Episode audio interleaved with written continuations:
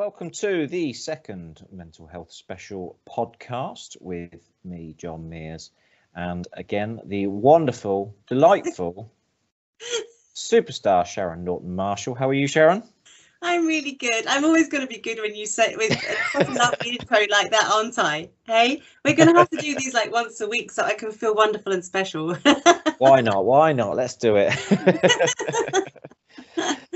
um, so yes, thank you for joining me again. So last, um, well, it was a few weeks ago now. We recorded the the first part of the uh, uh, talking about mental health, Hmm. and we uh, well, I talk a lot, and I think you're quite similar because you're very passionate about this subject. so we sort of got to about an hour or so, and like, God, we got we, we got to do another one. So um, I this to is where we are. times. I have to say that I was given the feedback from a trusted friend that I cut in and over your conversation a couple of times. So I need to be able to just zip it.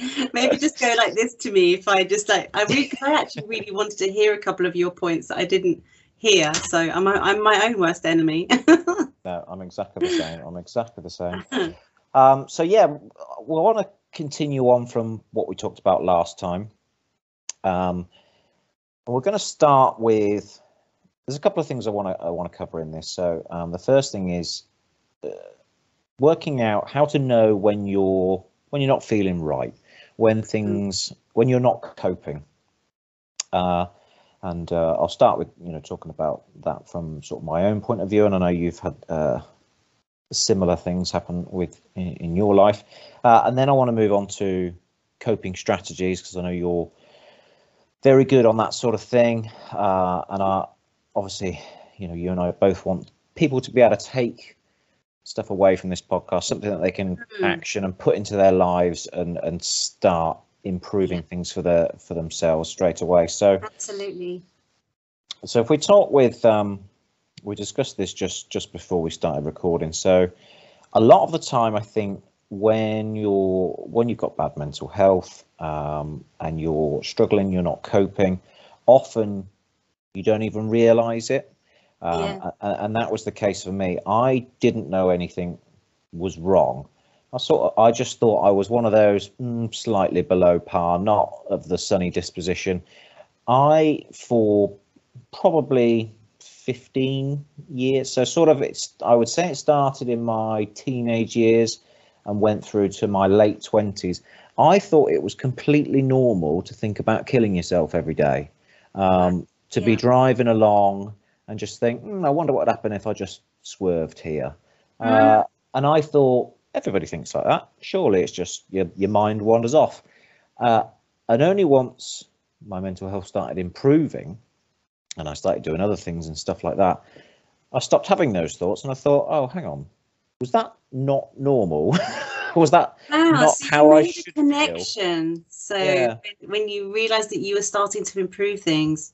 Yeah, and I just thought, I think that's part of, for me, part of depression is you think that your worldview is correct and that everybody else um, just doesn't get it, uh, or that you know Mhm. they're an idiot. They clearly don't think on the same level as you. If they had your your level of thinking, everybody would be depressed, um, oh, which is that's not the case. And well. You said you the level of thinking because um, you know I've grown up with my dad being uh, openly admitting, or he admits he thinks uh, that he is superior and everyone else is stupid, and yet he clearly suffers from something, but is very capsulated in you know all the emotions and things are all very encapsulated within himself and he shows a very um sort of austere and aloof exterior apart from when he's in company when he'll sort of come to life and he'll be people will say he's the life and soul of the party and you know very jovial very knowledgeable. He's he's very scientific and uh, explanatory with things. And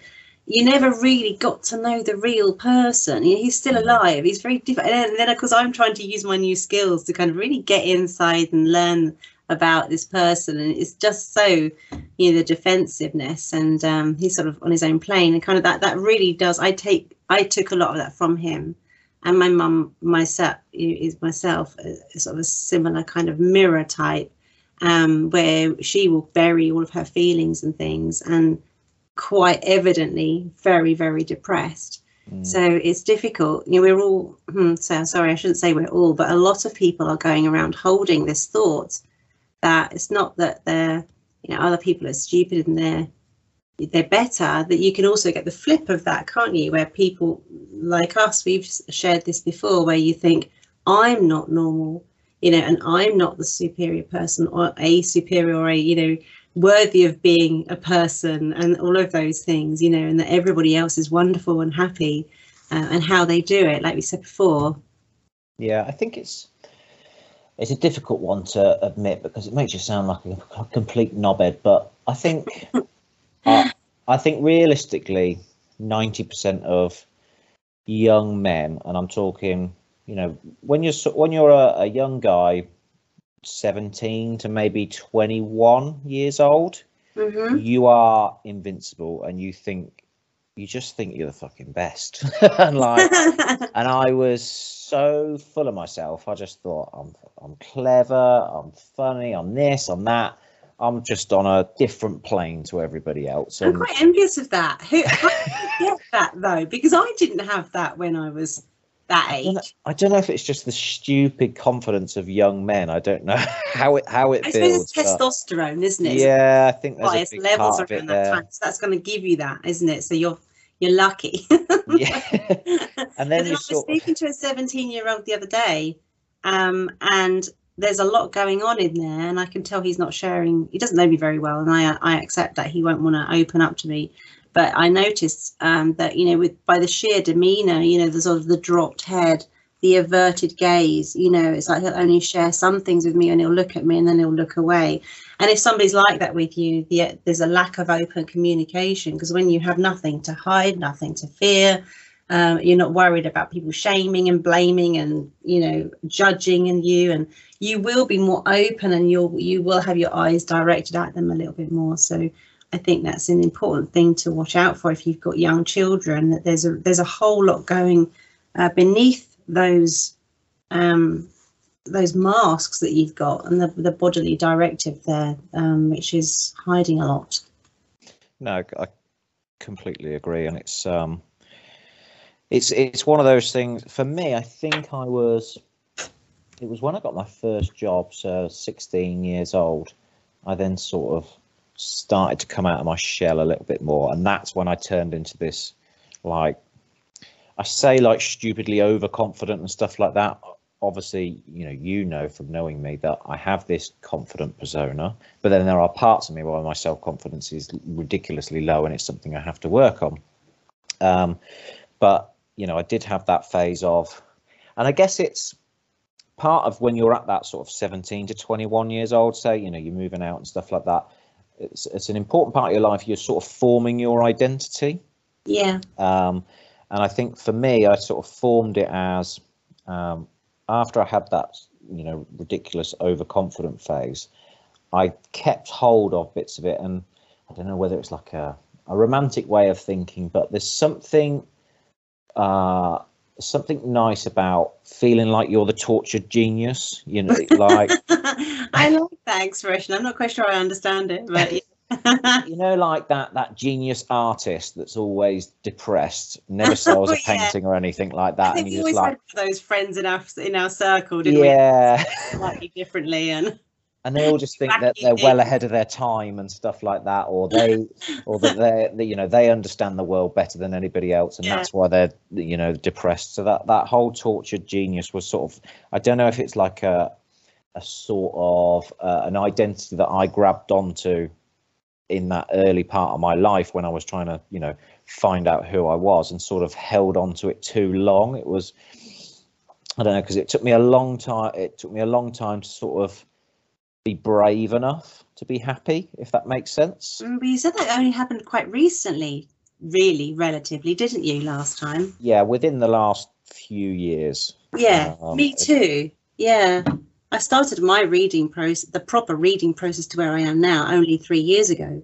Yeah, You know, and I had sort of a life event, or a, I had really a kind of a major question in life, and I just thought, you know, it was within a relationship, and I just thought, is this right? And I and I was in a real conflict within myself, and I just thought people were telling me something was wrong, as in the choice that the person made was wrong and do i really want to be in a relationship with them and i'm thinking well is it though? And other people were talking to me and i'm like yeah but is it?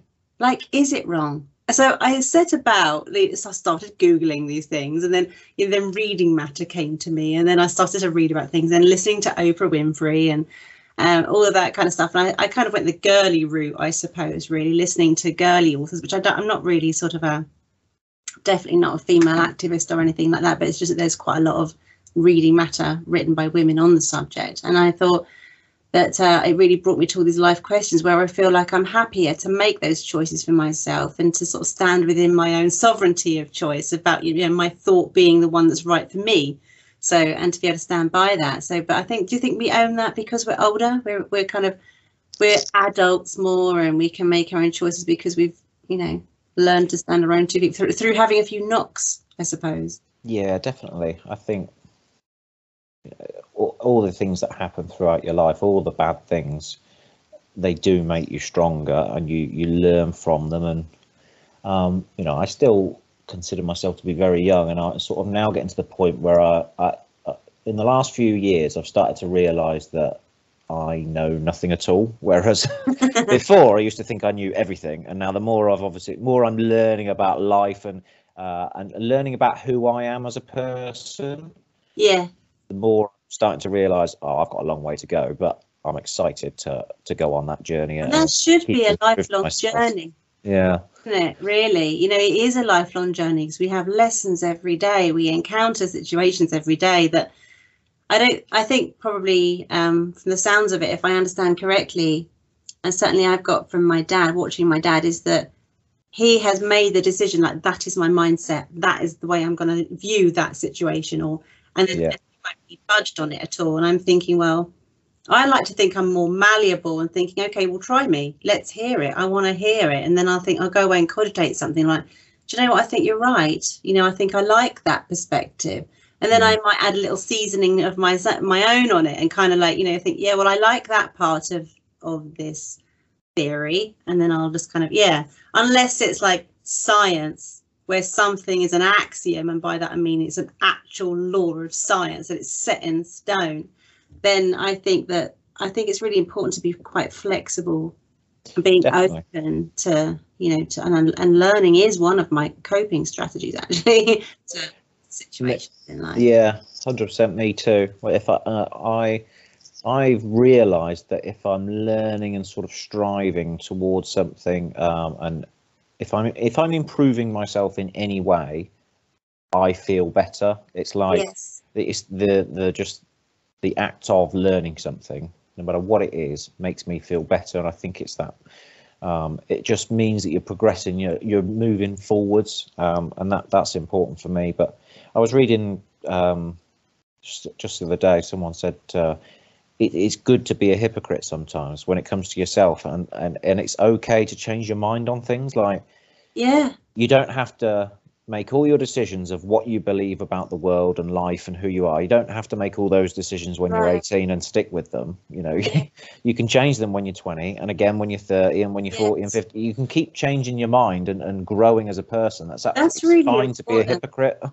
You've just reminded me of something my dad told me, and he and I remember getting to 16, and one of the things he said was, "That's it now. Your life is set. Like yeah. anything, by the time you're 16, you kind of like your mind is all all, all made up." And, and I think I remembered that for a long time, thinking, "Well, that's it. My view on this is is not going to be changing, and my view on that's not going to be changing." But then I you know that internal conflict i'm like thinking well actually i don't really feel the same way about that anymore so that mm. he's not right about that and then when you start to realize your parents aren't god like, hang on a minute oh he's just human as well then oh crap you know that that also is quite a big realization isn't it those people that you've looked up to as mentors the whole time you suddenly realize my mum's got manic depression and all sorts of other there there there, there are very few um, afflictions and things she doesn't have bless her um, and then uh, and then dad is sort of I've got just sort of superiority complex going on as well, which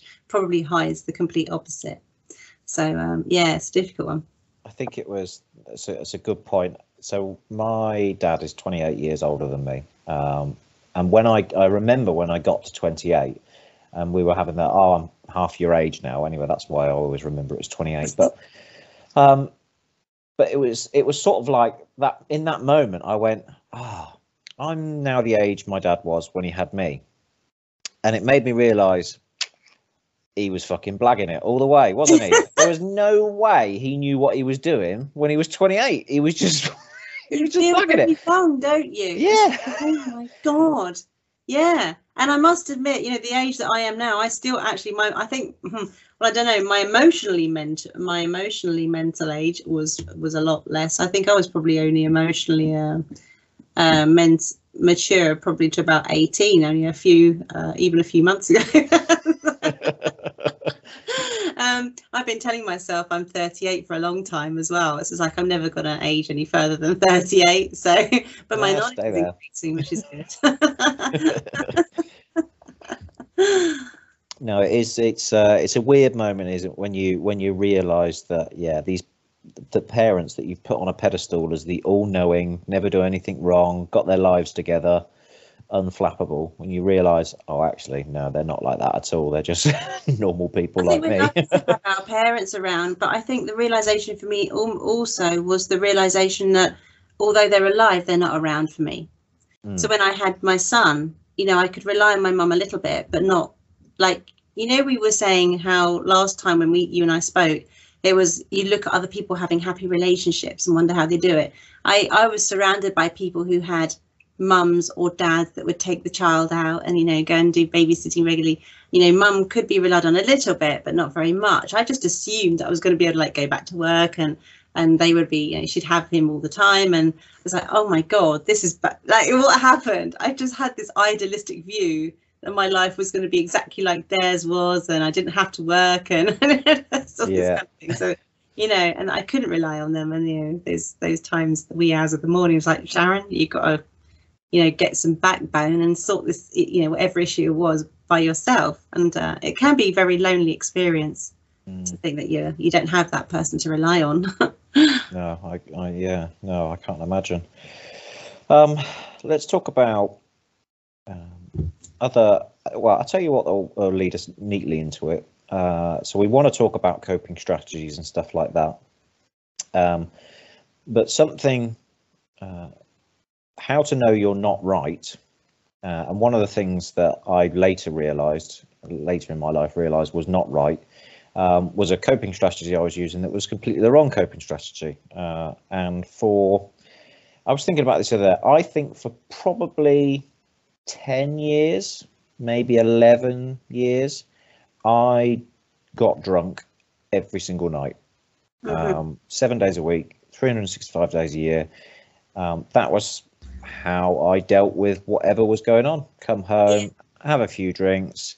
It helps help me sleep, help me get to sleep. yes Doesn't help me actually sleep. yes Um, and I thought that was completely normal. I'd talk to people and they'd be like, you know, I wasn't like getting shit faced hammered every night. It was just, you know, a few cans of lager, or I used to drink a lot of whiskey, so it'd be like a little bit of whiskey or something like that. But drink every night to the point where mm, you're a little bit drunk and, and fall asleep. And I Yeah. thought that was completely normal. And I think there's probably several people listening that also think that that's completely normal. But absolutely I mean, I don't, I don't know. Tell, tell me what you what you think about that. Well, when I was um, a, a sort of a, initially a single mother, I was an estate agent. So I had my decorating skills anyway, but I was at that time an estate agent. So I've moved out of the family home, we'd sold it and everything, and and I was kind of like this executive, you know, with my my Golf VR6 and a mobile phone, you know, and I was just like, yeah, I was, I really thought I was it. And part of that lifestyle was um, I noticed that people were on the wine. They used to get home and have a glass of wine, and I and I, I remember thinking back, thinking, "Gosh, this is really weird. I never used to do this before, Mm, but I, I really liked it. But really, I still had the depression, and I knew I was depressed. Um, and I tell you the the biggest turning point for me at that point was actually Josh was about six, my son. He came to me one day and said, Mummy, I've got your wine for you. And he opened it. He got and he literally got the cat the wine opener and he opened the wine bottle, you know, with all with the legs that you pull down like this. yeah, yeah. cork off because there wasn't screw tops at the tops at that point. And uh, and I was just horrified. Do you want me to get your glass for you, mummy? And I was like, oh God, this has to stop. And I hadn't even noticed. So it was becoming a natural part of life that I would put uh, bottles of wine into the shopping trolley when I'd go around to Sainsbury's. So, and I was like, I didn't even question at that point, but I knew that that wasn't good. I thought, oh dear, you know, that's not really a good point, is it? And then I noticed I had the chat with my best friend, and she said, "Oh God, love, you don't want to worry about that. My husband has a couple every night anyway." And she said, "What what you're having isn't a problem." I said, "Well, I have a couple," and she went, "No, hun, he has a couple of bottles." And I was like, "Gosh, okay, well." Uh, but then you start looking around you and thinking, "Why am I having this?" And I think really, I I think if it wasn't for my son doing that, you know, giving yeah so I wouldn't necessarily think I wasn't thinking of it as a coping strategy, but looking back on it now, I realise it was. Mm. So you know, and you would sort of come out and it would become a habit, like any habit. I, I and I just think that um, maybe we should not necessarily say that it's a bad habit, but it's going to be bad for your health, and that is what is the bad thing. So yeah. you know, and and is there really a wrong way? You know, you know, people getting through life but there are definitely better choices you can make to get through life than than choosing alcohol because i think you know you know how i was looking in our last conversation looking at what it does to the body you know you're killing off cells in your body so that goes mm. to make up a whole person you can't be a whole person if you're killing off part of your body you're literally t- you're making the choice to kill off cells in your body so, you know, and it takes time to regenerate. So you've got to fall asleep, which is great initially. Like you say, it helps you get to sleep, your body's in overdrive then to try and regenerate these cells that you're trying to put back in the body while it's got nothing else in it apart from alcohol and, you know, maybe a small dinner because you've chosen to drink more than you're eating. Because um, at that point, you're probably not eating.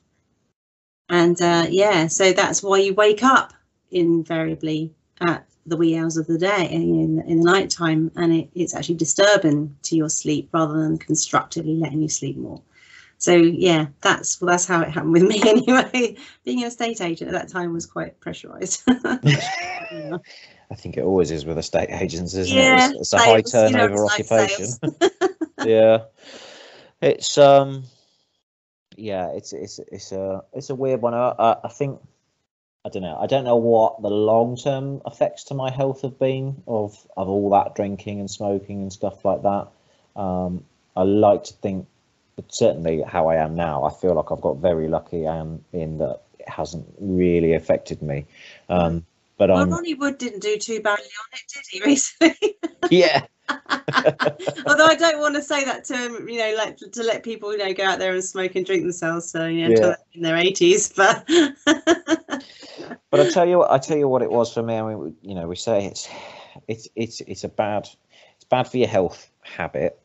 Um, but I, it was, it was bad for my whole personal development, life, and everything. Because when I think back to it, I think, well, why did I drink every every single night? And the reason was I was just too scared to face up to my emotions, or my my what was going through my brain at the time. Yeah. Um, so it was just a very neat, simple little cycle of get home, drink, fall asleep, wake up, feel a bit shitty most of the day, uh, and and go again. Yeah. Um, and then you sort of get yourself out of that cycle eventually uh, and realize that oh my god i could have dealt with all these problems properly a long time ago uh, essentially all i've done is put them off for 10 years because i didn't want to face them i actually think so so so when um uh, but will pe- will there be people out will there be men because most of the, most of our trade is men mm-hmm. um really and hopefully that there'll be other trades or other professions listening but what happens about um, the people who say, "Well, I quite like having a few beers or ciders or wines the, in the evening, and I and I don't really care." Mm. What's the answer to that? Should should they be worried or? Yeah, um, and and the thing is, I've I, it's not like I've lost my taste for alcohol. I fucking love alcohol. I love drinking, and there's a there's a huge part of me that wants to drink like that every single night. To get drunk. Yeah, to get drunk every night. Something. Yeah, not so much. Not not so much now. I don't. I wouldn't say. I just I just like the feeling. I like drinking. I think it's Yeah. nice and sociable and fun. I think um, everything's just a bit more fun when I'm when I'm drinking. Even if you're watching something boring on telly, I don't know. I I sound like a typical alcoholic. I really like drinking.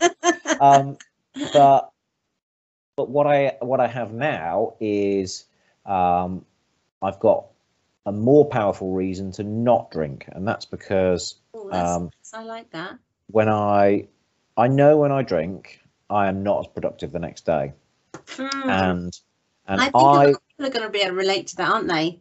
yeah, and I want to be good at my job, and I want to be able to do things like this, and I want to do all the other bits and bobs that I do. I don't want to spend time with the kids and Sharon and stuff like that. I want all of that more than I want that drunk feeling at the end of the night. Wonderful. um, and I think so that I mean that's what I would So whoever's listening is if you're having that problem, it's trying to find trying to find that reason that's that's something that's more important to you than than drinking. Um, Because I was thinking, as I was listening to you speaking, I wrote down the word why. I think there has to be, I, I do say this to myself a lot during my day or through my month or through my week or whatever.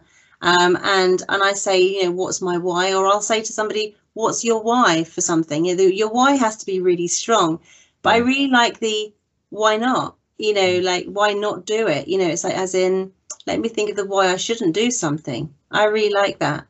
yeah, I think a lot of people are going to have made New Year's resolutions to say, you know, I, I'm going to do this and I'm going to do that. And I, I, I had an email through from the Tony Robbins group, which is by a guy called uh, Dean Graziosi.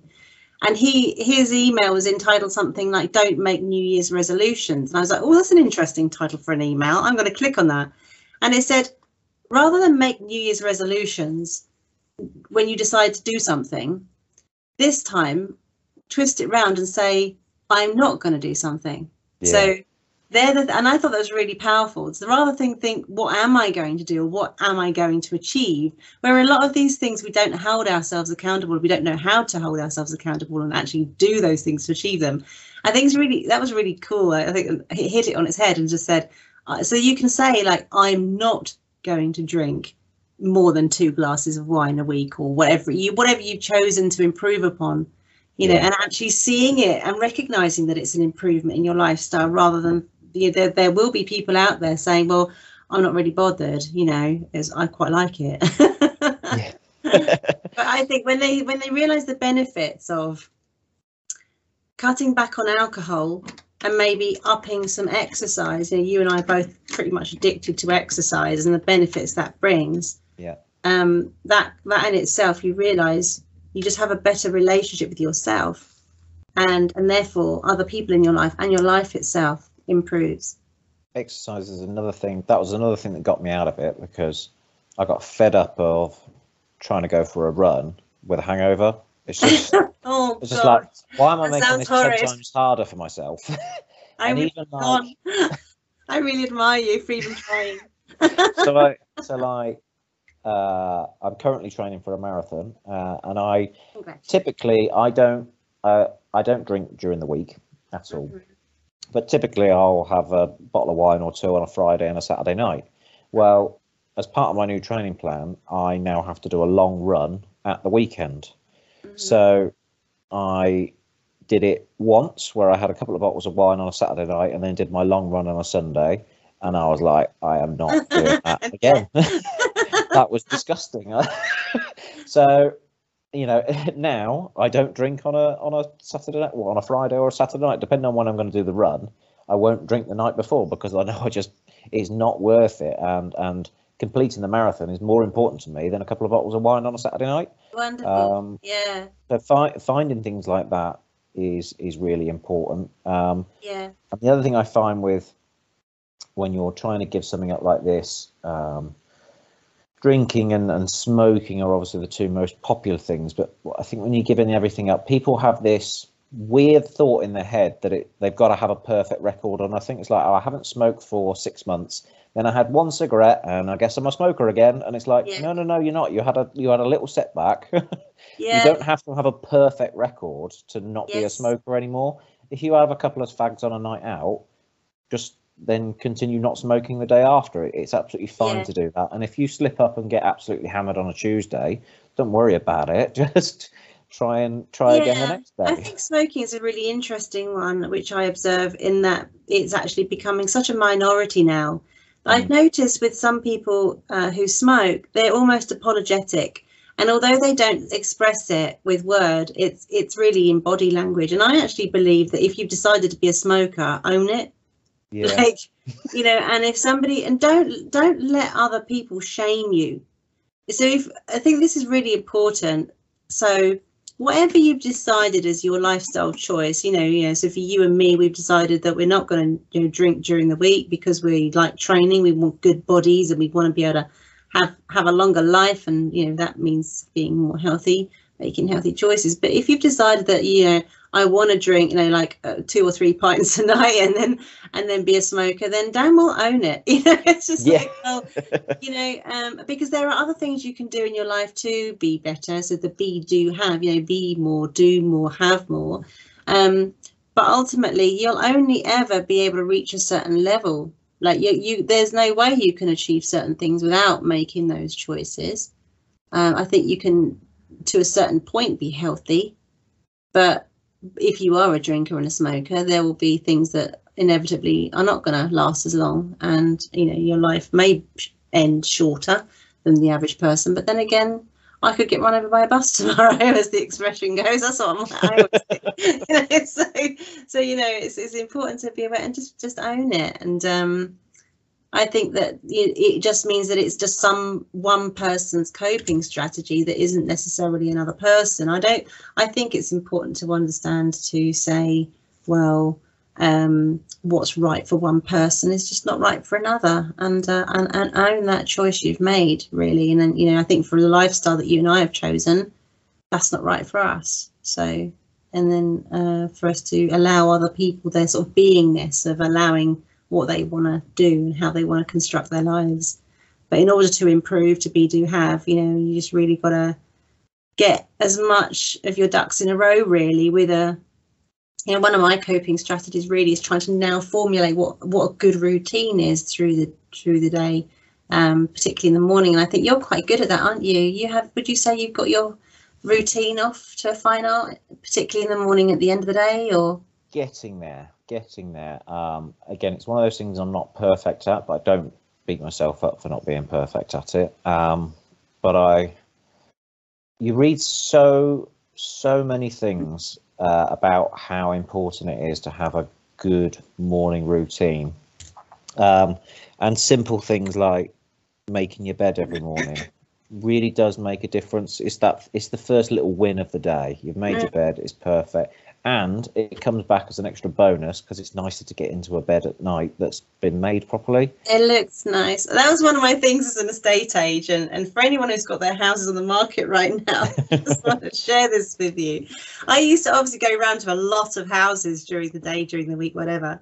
And um, bedrooms for me, when I was trying to sell a house, was always quite a big thing. Mm. And uh, I used to love walking into, you pushing the bedroom door open to those beds that were just like this crisp, neat, plumped up pillows. The the room would smell nice. There would be no sort of like I literally have had it where a pair of knickers was hanging on the side of, the, of the laundry basket, and I was like having to tidy things away. I'd always there were certain houses I'd go to that I'd have to go there ten minutes early Yeah, so that you know and you can see that the importance of them now i look back on it like the importance of a good morning routine you know it's like those things where that would have really helped me out. There is a knock-on effect actually which we don't realize in our own day until you have a good morning routine or a good routine through your your life um, that um, actually can impact on other people as well. Yeah, it's um, it's definitely something to to look at um, for anyone trying to improve their mental health. I mean, simple things for me that I've you know taken on from our last call about the first thing I do when I wake up, um, and I don't do it every day, but I try to try to remember is you know think of three things that I'm grateful for every morning.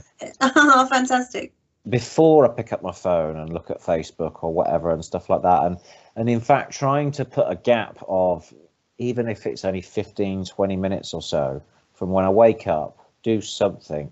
Not the first thing I do is go and grab my phone and check Yeah. emails and stuff like that because that's just most of the time it's fine, but it's a recipe for disaster, really. I mean, if you wake up, the first thing you do is grab your phone and you've got a shitty email from a customer or something like that. That's going to put you in a bad frame of mind. You know, let yourself get into the day a little bit first. Wake up, Mm, you know, drink some water, make yourself a coffee, get up a little bit early so you're not rushing around. And I'll tell you something I'm trying to do on the other end in the evenings now, uh, and I'm not doing great at it, but I'm getting better, is not looking at social media after 8 p.m.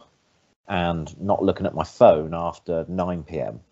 Um, and that really, on the days that I do it, I notice how much it, it really helps you to switch off. I'll fall asleep Yeah. quicker and stuff like that. Um, I'm just and trying to remember it's a simple little rule. Um, Go, you know, Goldie Hawn's daughter is very successful, isn't she? And she's like part of Fabletics and stuff like that. She, uh, in her house, they do have that rule. They have to. She, she sometimes goes around with like a little basket, and all the mobile phones go in there. Like, Eight o'clock, it's like watershed. Like nobody. Like, so you've got a good couple of hours to wind down. It's family time. Yeah, and I, and I really like what you've said about starting the day well, um, and because it can set your mood for the rest of the day. And Jay Shetty, think like a monk fame. Um, I don't know if you know. Do you know Jay Shetty? Think like No, a monk. Hey, all these things I'm introducing even you to. I'm having that Jay one. Shetty is a wonderful international speaker. You know, he's wonderful for mindset. Uh, he took the choice. I think he had a job very much like yours, and he took the choice to actually go and live in a monastery for a couple of years, um, and uh, wrote the book "Think Like a Monk," which I haven't yet read. It's on my list, but uh, he says that um, I don't reach for the only reason the reason I do reach my phone first thing in the morning is that my alarm is set on it. But other than that, it, I, I I come downstairs with my cats. You've heard that story. That's, that's part of my morning routine. I, I make the bed. He has to wait. I have to make the bed first. It's all nice and crisp and clean. Um, and then uh, come down the stairs uh, with the cat, and then I put the kettle on. Um, and then uh, so I, I I I'm a big sort of skincare routine. routinist person, but I am a girl. You know, you have to forgive me for that. But uh, yeah, he says, and I don't look at my phone for any form of social media or anything until I've you know made my whatever I'm having at the moment. It's a herbal tea, and then uh, you know do my face, and then I'll be like, right, okay, let's have a look and see what's going on. I don't spend much time on social media at all because um, another another uh, podcast I was listening to yesterday was talking about uh, fake people and um, and I think that that we've got to be careful about that, of course, as to what that actually means, and it's going to mean different things to different people. But we are definitely living in a time where people are putting out fakeness on social media. Um, they're trying to show lives, and we know this is in social media itself. You know, there's quite a lot of awareness about um, fakeness and about how people are portraying their perfect lives and how we perceive a perfect life and what I should be like and what they should be like.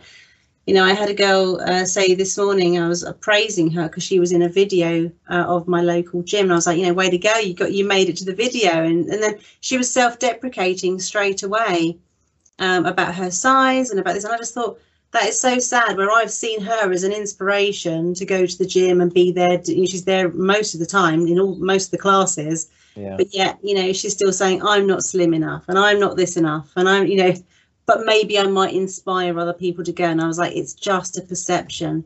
Like anything else it's like and i, I was quite saddened by that because she's a really beautiful naturally beautiful person. And she's not put, putting out sort of fakeness on social media for people to to look at in the morning when they first get up in the morning and feel shit about their lives you know? Um, so you know it's really interesting that we're you know i could really relate to the podcast i listened to about you know, fakeness and think about maybe not allowing that into your life. I wouldn't ever cut anyone out of my life at all. I think that's being a little bit too uh, boundaried and i think that you have to invite life to come to you but i think it's very i think you do need to be bounded and very careful about what you allow to absorb and to digest. And social media is not very effective in in mental health good mental health stimulus i don't think.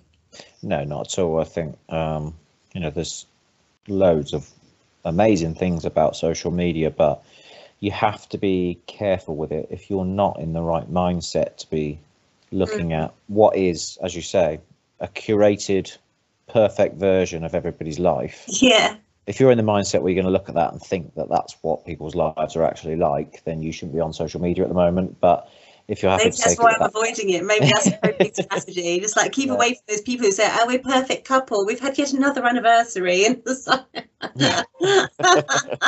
oh, well, good for you. yeah, it's um, yeah, no, no one puts the rubbish stuff on there. but uh, you know, that's, that's the way it is. And like I said, there are there are lots of lots of good things about it, but you've got to be got to be careful with it, definitely. So, for a man, what would a good routine be for you then that, that the guys can relate to out there? If they want to say, oh, "Okay, I want to start improving my life," okay, so I've heard that a good routine is a good place to start. What would you say to them? Uh, so from waking up in the morning, Yeah, yeah. So uh, so I guess I guess it starts with the night before is going to sleep at a suitable time so that you can get up early in the morning. Now I found, um, and really it's with my my new job. This this happened. I used to start work at nine, um, which meant getting out of bed at the very last minute possible, and getting to work either bang on time or about thirty seconds late. Uh, and that was how I started my day every day. And I thought, that well, sounds like the way I used to be. Yeah. I was like, well, that's clearly the best way to do it. I enjoy sleeping. I enjoy being in bed. So I'm going to stay there for as long as I can. Um, and then you get to work and you get to work at nine o'clock on the dot and bang, things are already hitting you in the face and you're away and you go in and you're, you're just on like high alert. You've got higher stress level all day long because you feel like you're just slightly behind on everything. Um, uh, uh, um, and what I'm doing now is I'll start at half past seven in the morning and I'll get up, you know, much earlier. Um, so I've got time to potter around and be a bit sleepy in, in the house and stuff like that. And I'll start with obviously, you know, making bed, go downstairs, drink a pint of water. Um, You do that every maybe have a morning? Yeah, yeah. I Do typically. you? Is that part of your diet? yeah, well, well, not particularly. I just I found that I don't drink enough water in general. Um, I just seem to drink just umpteen cups of black coffee every day. Um, so one of the times, You looking so nice, John. That's obviously what it is. so one of the um, one of the things I found worked for me was just just neck a pint of water first thing in the morning. Got Sounds that done then. don't don't you know um, and try and try and drink more during the day but it was a, a an easier routine for me to get into it you know it's part of like you know every morning make your bed brush your teeth drink a pint of water away you go. Have some fruit. I've started eating a lot more fruit in the mornings. I found that that gives me enough energy but not doesn't sort of lay heavy or anything like that. You don't get tired. Um because digesting food is, is knackering You know, which people yeah. realise. Um, so yeah, I mean that's that's the typical start to the day when I'm on my way to work. Um, depends on what sort of mood I'm in. So typically I'll listen to some sort of audio book. Um, spend most of my time listening to audiobooks, but if I need something to like perk me up a little bit, I'll listen to some music that I like, and that can really get you firing for the day. But the real important bit is starting at half seven, and everybody else starts at nine. Um, and it gets to like 9 10 o'clock and i feel like i've achieved so much and there's people still great. sort of rolling in the door and by Yeah. 9 10 o'clock i'm almost at that point where it's like if i don't do anything for the rest of the day i've still sort of achieved a, a good level of stuff Wow. um, and that just puts you in such a great frame of mind for the rest of the day Yeah. um, and of course then you get to the evening and you're a little bit more tired because you've been up longer so going to sleep's easier um, know, it just keeps knocking on and on and on and on, Yeah, I actually think that um, it's amazing when when um, people don't realise they can actually uh, extend their life or they can actually live longer. And uh, Yeah. what people don't realise is the way the way to look at that is sleep less. You know, you, you can still get uh, you can still get enough sleep, but you can actually have more life. Like, okay, fair enough if you if you've had a heavy night before or whatever and you want to you want to lay in bed uh, longer or even all day then fine well that's the choice you've made that's how you're going to spend your life but I truly believe that every day should be treated like it is your very last day. Mm. Like, and I don't think people really understand what that really, really feels like, you know. so I think, and I, and I going back to the very part beginning of the conversation where you said, you know, um, that you you were that person who actually did sit down and contemplate suicide, and I think there's a lot of people out there that are doing that. It's like, well, hang about. If we treated today as though I was going to commit suicide today. I mean, that sounds pretty brutal and quite daring, but like that would teach you to look around you and and really start to think about appreciating some of the very small things in life. Like yeah, like those moments of achievement that you've had. You've achieved so much by, you know, nine thirty in the morning, ten o'clock. That's that's got to make a man feel good, right? Hundred percent. Um, and it's all about making those those little decisions for me. Uh, and and look, I'm still when it comes to sleep, I am like so lazy. I am I just I am the person that really hates getting out of bed. I really do, and I'm still like on a weekend I will still sleep in much more than I want to. Um, but at some point you start trying to make those decisions as um, you know what am I going to remember when I'm on my deathbed? Am I going to remember those 10 minutes I spent laying in bed? Or, That's what I mean. We can extend rem- our life is by having experiences. Yes, I love exactly. this, John. Yeah, it's do I remember those extra 10 minutes in bed? Were they really that great? Or am I going to remember? who you're with, of course. yeah. or am I going to remember that time where I got up a little bit earlier and had breakfast with the kids? It's like, yes. well, what's what's going to be the better memory at the yeah. at the end of it all? Um, ha- yeah, how difficult is it to get out of bed ten minutes earlier? What do you really gain from from lying lying there dozing for another few minutes? Yeah. But you know that's a difficult decision to. That's a difficult thing to think about at, six thirty in the morning when you're a bit drowsy, and all you want to do is stay in bed. if anybody's out there thinking about, well, I'd like to actually get up a little bit earlier because I think I like the sound of trying to achieve a bit more before the day rolls by. Then um, I heard, I can't remember who it was, but someone said that if you just do that in small increments, like even you know, make it really very very small changes, you hardly notice so if your alarm goes off at like eight and you want to try and sort of start getting up earlier, so if you want to reach the sort of half six or seven kind of goal, then do it in like five minute increments even. Yeah, yeah, because by the time a week comes by, you know, you're already at like, you know, half seven or whatever, you know, whatever it's going to be, um, depending on on what you feel you can cope with. And and don't beat yourself up about it too much. But even if you achieve one day where you've got out of bed at you know five to eight or ten to eight, then you, there's a real achievement. Yeah. Um, and then you can start adding more things to your day because as the summer comes, people might want to think about like going and I don't know, I don't know, watering the garden or something. I don't know, whatever it is you haven't fitted into your life before, you yeah. can start fitting more in more experiences and if that's time to be with your children or time to be with your friends and your family you can start to do that more because you'll start to feel better because you've got more time in your day. Yeah, that's it. All, all those people that are going, oh, there's not enough hours in the day. Well, I tell you what, if you wake up at four, there's there's there's more than enough hours in the day. yeah, yeah, that's yeah. it. Definitely, I like that a lot. yeah, and I, I think the sort of small incremental steps is is the way to approach anything. If you want to start exercising, don't yes. go down the gym and do two hours on the cross trainer straight away. You know, do five minutes and then come back and do ten minutes. And, st- and, and any sort of improvement you want to make in your life, I think we we're we're all guilty of it. You just sort of go, you make the decision. Oh, I'm going to do this now, and then you throw yourself into it, and you do way too much all on the first day, and then you sort yeah. of lose the excitement for it. But yes, li- little steps and, and and let yourself off, like you say. If you don't, yes, you don't hit every target accept and forgive.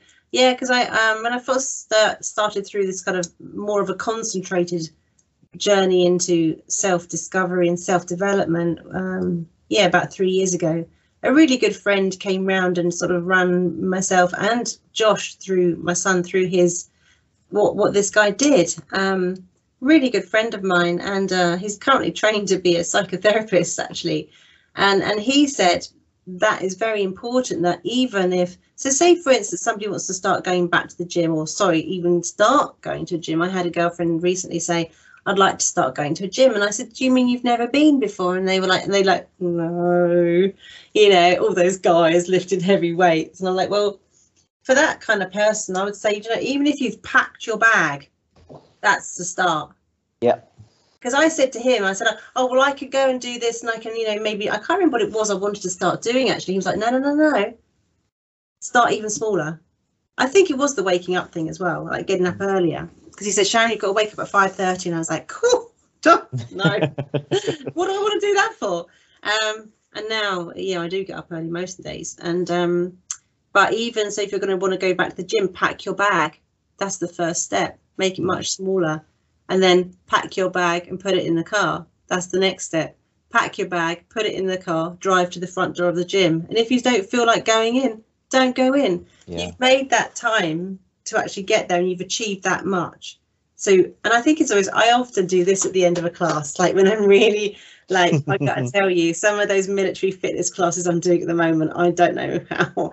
I just think, well, don't know but um, I have to just give myself a little pat on the back for doing those things. I'm like, because you're the only person really that can genuinely give yourself praise. Because nobody else, there's very few people that genuinely really want to give you heartfelt praise for achieving anything. Mm. They usually are trying to shame you, or you know, they're jealous of you in some way. You're they're envious that you're achieving something that they really wish that they want to be achieving themselves. They just yeah. go, oh yeah, that's great, and then on to the next thing I, I messaged a friend the other day to say, you know, oh, by the way, I've just lost uh, 1.6 kilos of, on my new elite bikini model diet. Um, and there was not, she didn't say anything, not one word. I don't need validation, praise, or anything like that. But I just thought they would have been nice. To, I actually thought she might be interested because she's been saying she wants to lose some weight. And I said, oh, you know, if you're interested, I can give, share a few tips with you because this was my result. Nothing, absolutely nothing. And you know why that is? Is because it's like, well, yeah they want to either. Yeah it's uh, not really that not very keen on the fact that you're achieving those things. So we've again we've got to own those decisions that we make for ourselves and that it's our journey. And to to be very steadfast in how we feel about improving ourselves regardless of what others think.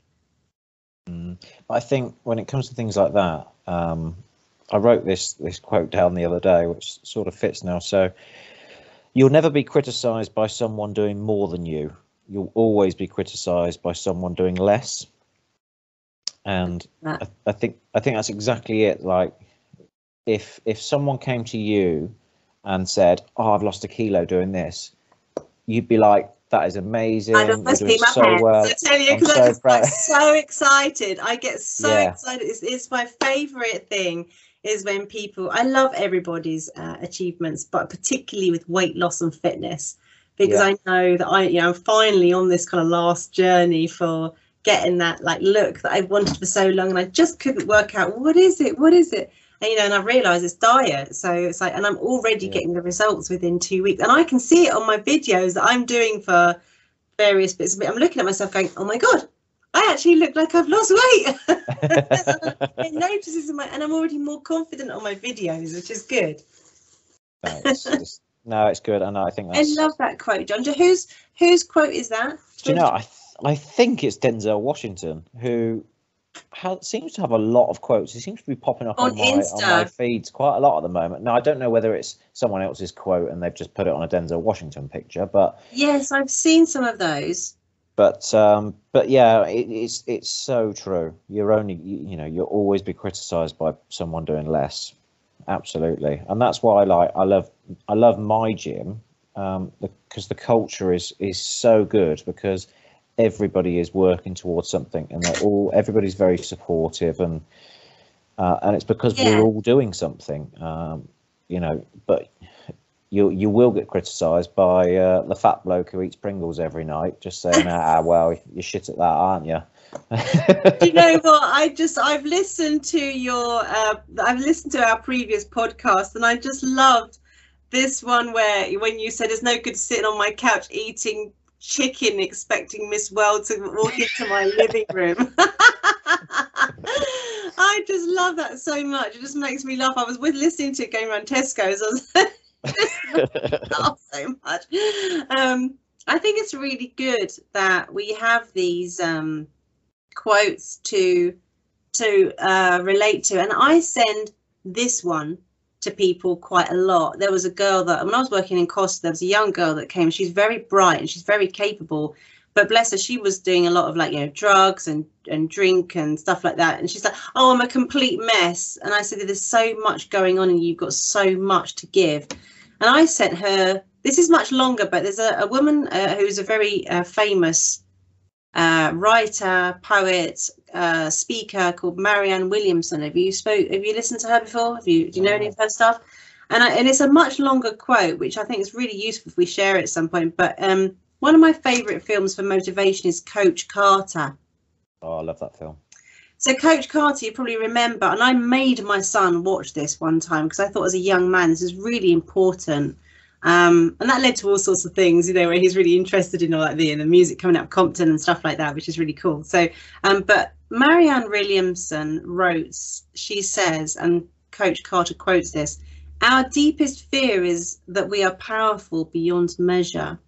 It is our light, not our darkness, that most frightens us. Who am I to be brilliant, gorgeous, talented, fabulous? Because she's asking there, like, what is your greatest fear? And a lot of the time, we don't, we're not actually fearing failure. We're feeling, we're, we're really worried. The fear is that we're going to be great, that we're going to be so amazing, that we'll frighten ourselves and we'll frighten the other people around us because we'll immediately feel ostracized. Because I know when I first watched Coach Carter myself and I was in a body balance class, body balance is like a fusion of yoga um, and Pilates. And I had to do something called a dancer's pose. And I'm an ex dancer. So, you know, my leg was up here behind me. And then I was, you know, and, and the instructor said, Oh my goodness, Sharon, it just looks so amazing doing that. And I felt myself just crumple but I just thought to myself, I'd, I'd, I'd thought about this quote and I was like, what does it really mean? And I just thought, you know what, I'm going to allow myself to feel it. She's told me that I'm really great at this, and I'm just not going to worry about what the other women in the class are thinking right now because the tendency, particularly as women who are all assholes, um, is that they'll stand going, mm, look at her. Who the hell does she think she is? You know? Yeah. And I just thought I'm just going to be very gracious. And I was just like, oh, thank you so much. I said, my parents actually paid a lot of money for me to be able to do that. It's not, I can't really take the credit. I just turned up to the dance classes. so, and it's, it's all of those, in those moments where I was speaking to somebody recently about spraying and I've only been spraying for a few months. So it's coming around to nearly a year of spraying and uh, and I thanked this person because although quite a few people have been very very supportive, I, I said you always made me feel like I was very important. I was always in, you know, obviously I, most of the time I'm in courses where there's ten blokes who ultimately have mostly been spraying before, or you know, for a while, or and they're just gone to improve their skills.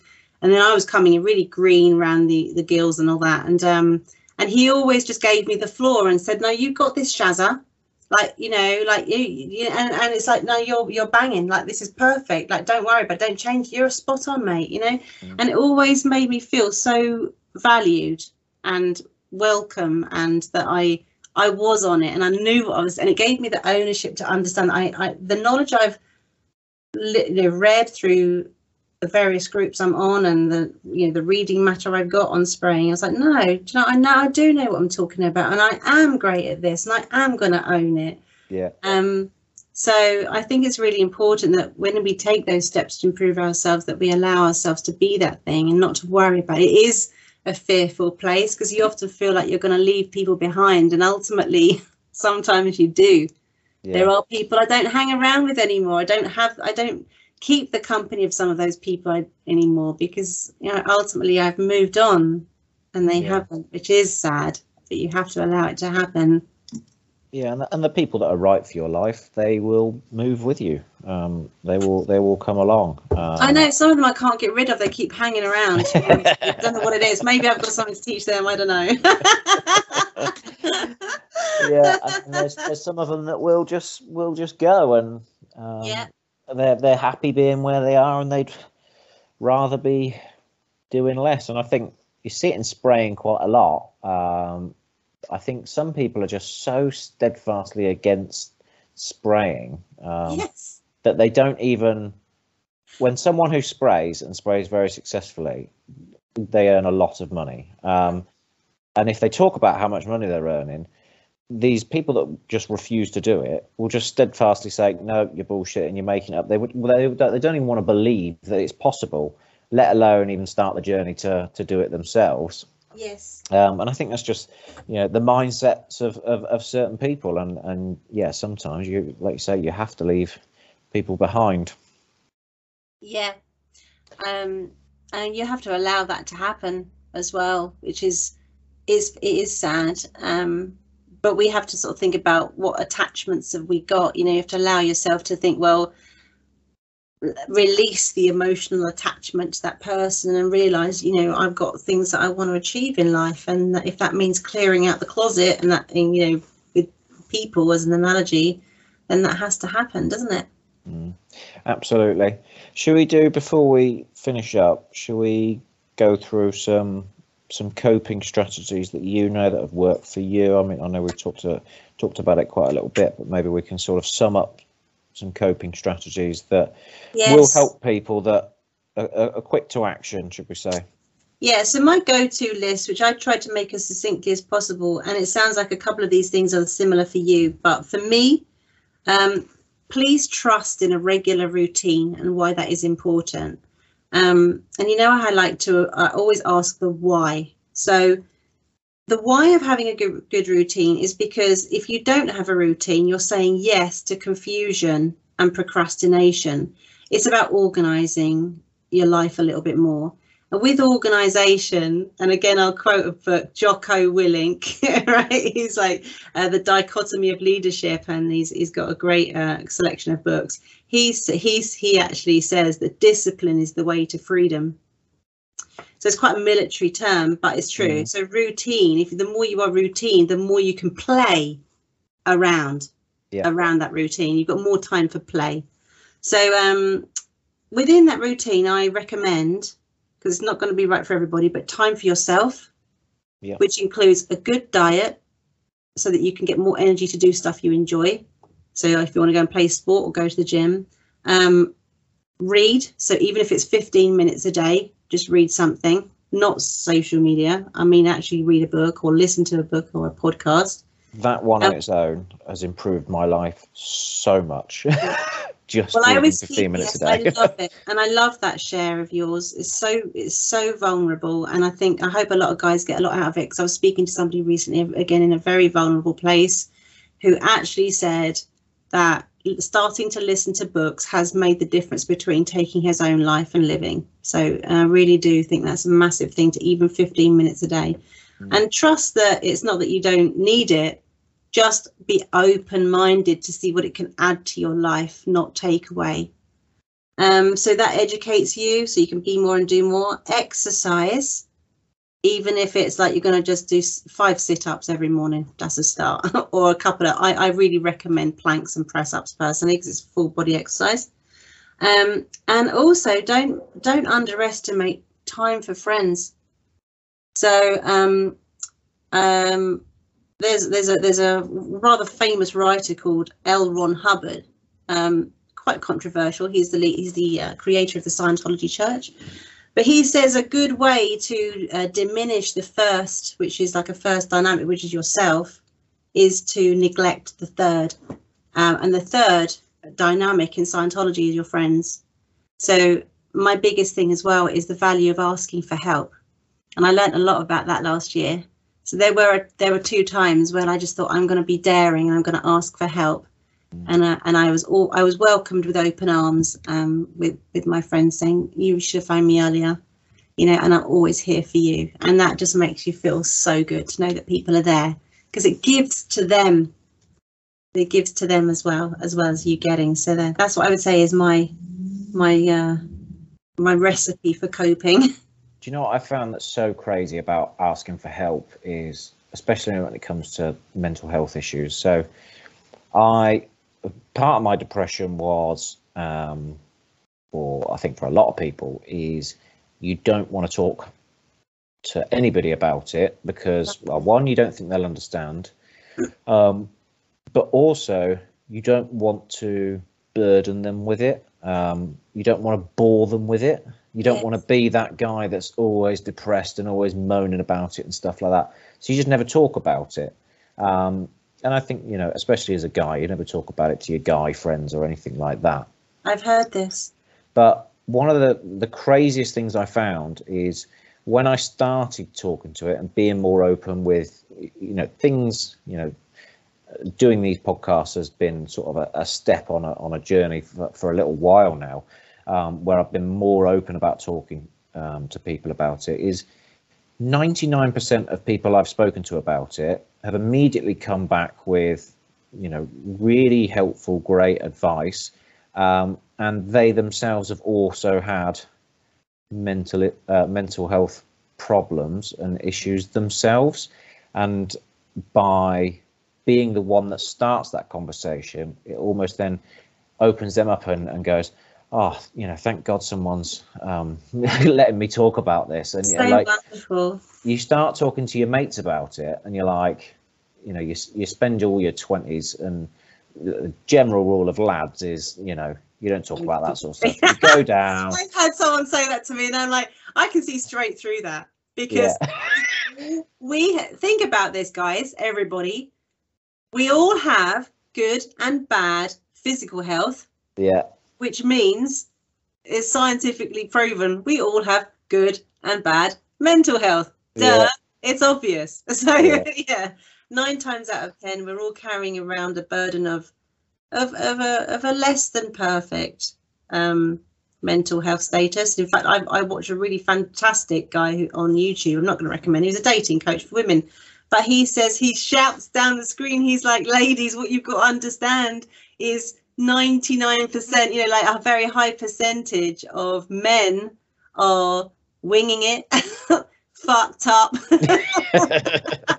mental you know mentally and emotionally you know inadequate in a way because we haven't given that we we don't educate ourselves and grow and um try and invest in the knowledge in order to become emotionally adept at life you know life is a scary place you know so it's and it's forever changing which suggests that we need to do the same you know to in grow to grow and to become more resilient and to learn the skills to deal with life and its challenges so yeah I, th- I think I think men are getting a lot better. I, I've certainly noticed it over the, the past few years. I mean, it would be as a bloke if you walked into a pub and started talking to your to your mates and you're saying, "Oh, I'm feeling a bit down because of X, Y, and Z."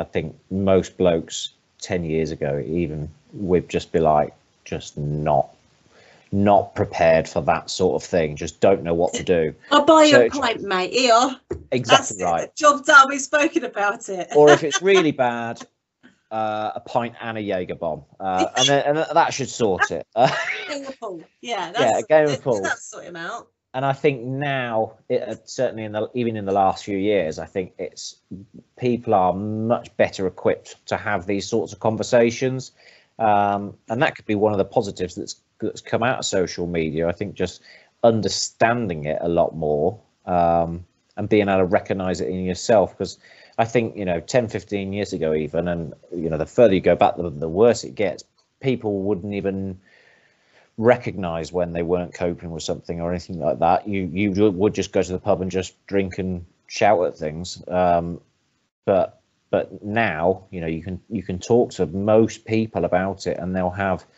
some sort of um, of way of, of talking you through it and, and understand that they've probably been in similar situations before and. Um, and understanding even like when I talk to my um, you know I've, I've had co- conversations with my dad who was like as we said earlier it's like your parents he was like the perfect idol. Nothing goes wrong for him. He's uh, unflappable. And then learning that after he and my mum got divorced he had like a real a rough period. And then we started bonding over a conversation where he was listening to a lot of Tony Robbins and that helped him get through and that conversation only started because you know 20 years later 28 years later i, I was listening to tony robbins. I was like oh have you heard about this guy? Um, he's, he's really good. And he goes yeah yeah i listen and to lots. behold, yeah. people that are out there saying, you know, those brush away lines like "I'm I'm all right, yeah, I'm all right, mate, no Yeah. worries." Um, they they just they just don't have a lot of the time the vocabulary in order to be able to tell people what their pain is. yeah. They don't know where to start, you know, and that's the hardest thing. Um, I think we've got a long way to go and I, I'm really excited as to where we are now that things are starting to bubble up, especially with the trades, you know, and for men to become um, more aware to be able to speak. But the hardest thing that will be um, this is a very long road is for um, and we're only at the start of it is for men opening up around women a lot of the time you know because uh, we are, we love putting guys to shame we love to make you guys feel small. And I and, and it pains me so much you know yeah I have been that person until recently that would be like crikey I remember saying some pretty nasty things. Didn't even realize you know we've been conditioned as women to you know even when you were very small you guys to say oh you know man up come on you're a big boy now you can't cry. Yeah. don't cry for mummy you're a big boy now you know like what is that you know you've been telling your kid since he's been four or five years old to grow up you know because like you this is not fair yeah, so time to grow up man up and stop crying now. what do you yeah. want to go and do that for you know? oh yeah you're stupid or you know and, and it, we've got a long way to go to erase that conditioning and to soothe um, that pathway for guys to be able to just say, you know, in a in a very nice way, don't shame me. Mm. I am who I am. Yeah, you do that, and then you you produce a, a fifty year old bloke who can't cry and is emotionally dead, uh, and then you're wondering what the hell happened? Why is he like that? Why can't he feel anything? And you're like, well, yeah. Going back to your earlier point, or even worse, he's got all his emotions encapsulated inside. He can't sh- he can't share it with anybody. So what does he do? He goes to he turns to cocaine, or he turns to drink, or whatever yeah. it is. The coping mechanism. Affairs, you know, this is all kind of like you're trying to feed the ego that's crying out for some attention or something that is they perceive as missing in life um, and yeah, we've got a long way to go before we can just sort of become a bit more open about things. But I'm really excited that it's the beginning and we're seeing and we're, we're actually doing something to help, which I love. The more we can help people, the better. No, it's amazing. So, what's your routine then, just quickly before we wrap up? My routine for your so your your so I've run through what my snapshot is like the condensed version of what I think I'd recommend for people. What would you say is good for people? Yeah, I I would say um, to start to start getting yourself into the right routine. Give yourself a bedtime, which sounds ridiculous as a as a grown up, but give That's yourself a bedtime. I've added to my. I must have added to mine. Stick to it, um, and and, and uh, yeah, get sleep on time. Even if your bedtime is midnight or one o'clock, whatever, set a bedtime and stick to it, and and if you and then start waking up earlier. Um, and trust me your bedtime will will move backwards naturally to to match your earlier start. Um, get up. Um, build up to it like you said in small increments if you have to. But i would start with trying to um, build up to getting to a point where you wake up an hour earlier than you currently do and use that hour to settle into the day do a couple of little bits um, i always uh, when it when it comes to business and work and things like that, um, I, I, have a rule which is is quite a, a, common rule, is whatever is most important to your business, that one task, that one task that if you could only do one thing all day, what would it be? That task, start that task and do it and and do it until it's completed. And if you can okay, get that, that, if you can get that number one task knocked off your list of jobs by seven, eight o'clock in the morning, the rest of the day is just an I'm absolute so breeze. going to use that. That's wonderful. Yeah. I'm going to take that advice. I like that a lot. And you just you'll you'll feel like, and and it's amazing how quickly your business or life or whatever you're working on moves forwards if you don't if you just do that one most important task first thing in the morning and just keep doing it until it's done and don't do mm. anything else and, uh, until then that is you know, when it comes to things like obviously I've got a full time job, but I've got I write books, I do these sort of things and stuff on on top. The way that it's very easy for me to do that is just focusing on on just one simple task at a time. Do that, get it done, and away you go. Um, and even if you just do that one task, you'll make a lot of progress. But as a as an extra bonus, you'll find that once you've done that one task, you've set yourself up for the day. You've set yourself up to be more productive, and you will just knock Yeah, more and more jobs off. procrastinate a little bit. I think I'm just, I don't know, I, I find admin a real problem for me. Yeah. I'd rather go out on site and play with the sprayer or the sander. I don't want to be sitting behind a desk and doing admin. I tell you something I heard yesterday, which is something I'm going to start using. Um, it's uh, you sit down to do whatever task you're going to do, and you say, right, I'm doing this task. And even if you don't want to do that task, you have to tell yourself you can't do anything else. So even if you, you can do nothing or you can do this task, and it doesn't take long before you just start doing that That task. is good. So it's That's like, better than the reward system, isn't it? yeah. So it's, there's no picking up your phone and looking at TikTok or anything. There's no making a coffee. It's you can do nothing or you can do this task until Not it's making done. a coffee would definitely uh, kick my ass to do stuff. Yeah, that would. You're not allowed to go to Costa until you've done this task. so do that. Get up early um, and, and read. Read 15 minutes a day. Um, for, for me, it's non-fiction. Read read 15 minutes a day of non-fiction. Yeah, I agree. um, and you will i think if you read like 15 minutes a day or something you'll get through about 20 books a year um, yeah, expand the mind. uh, uh, and that is is so powerful you know do it do it for a year and see what happens um, you know and see where you are in 12 months what's it they say you know in 12 months time you'll you'll either have 20 books read or you'll have 12 months of excuses you know which do you want Yes, I I love it. It's, that's so constructive as well. Yeah, awesome. all right i think we're gonna have to do this again aren't we We certainly are. I look forward to it. awesome. Well, okay. Well, thank Thank- you so much for today. thank you, Sharon. Um, it's been amazing as always. Thank you so much for sharing your knowledge. And you too, sharing your intimate stories. It's great. It's very powerful. And thank you, everybody, for listening. Goodbye. Bye, everybody. Bye.